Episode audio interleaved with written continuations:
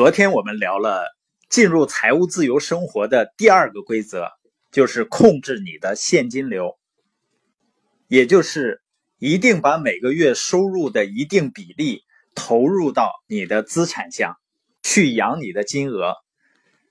那这就需要我们要延迟满足，因为当人有了钱以后啊，会刺激人的消费欲望，而这个欲望上升了以后呢，人们就会迫不及待的想要去消费，这样呢，就相当于把我们的鹅呢给宰了吃了，而当你把这其中的一部分钱留下来，然后用于自己的生意的建立，实际上呢，就是在养自己的金额。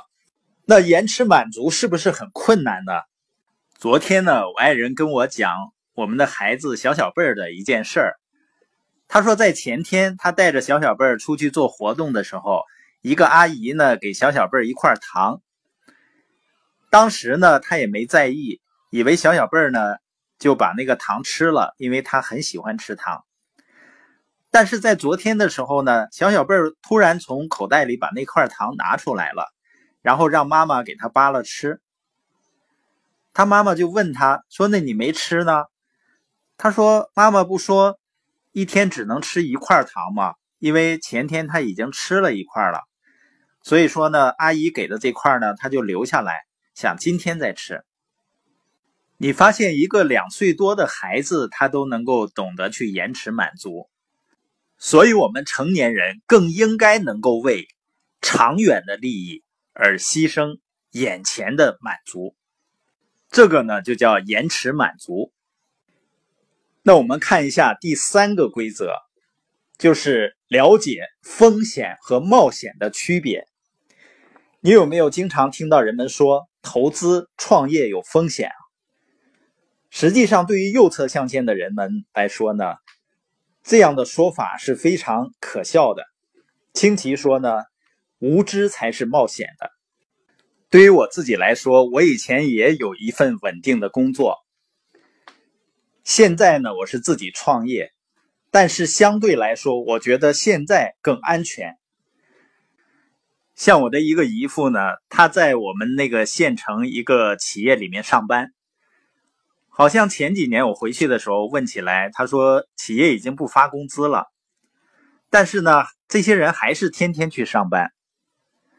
上班呢，并没有什么活干，还要值夜班。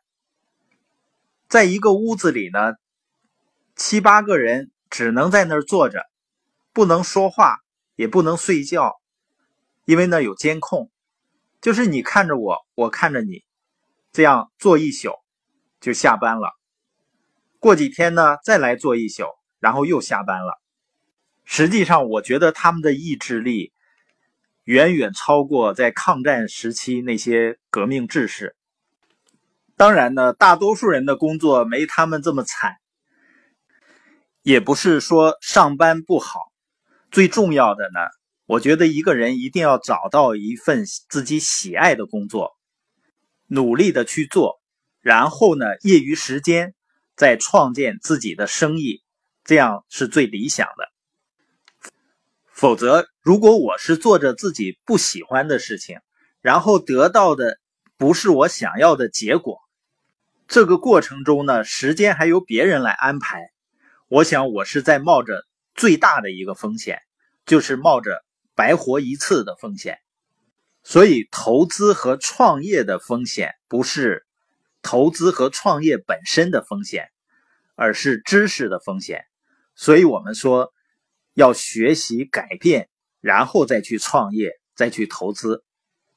那富爸爸对财商的定义呢？就是你能够把现金，也就是把你的钱，或者是你的劳动、你的努力转化为能够带来现金流的资产的能力。富爸爸认为呢，花费一生的努力，然后为钱工作，只是为了得到钱以后把它花出去。这个做法是不明智的。真正的财务自由的人呢，是致力于获得资产，而不是更努力的工作。你会发现呢，很多不顾一切寻求工作安全的人，他们每个月的收入和支出几乎是相等的。也无法应对经济形势的变动，并经常用压力和焦虑来损害他们的健康。而他们经常说什么呢？创业和投资的风险太大。可是呢，我还是要说，创业和投资没有风险，没有知识才会冒险。同样呢，被误导也是在冒险。依赖于安全稳定的工作，将是这类人要冒的最大的风险。购买资产是没有风险的，购买你被告知是资产的负债才是冒险的。考虑你自己的事业没有风险，考虑别人的事业并首先支付给别人才是在冒险。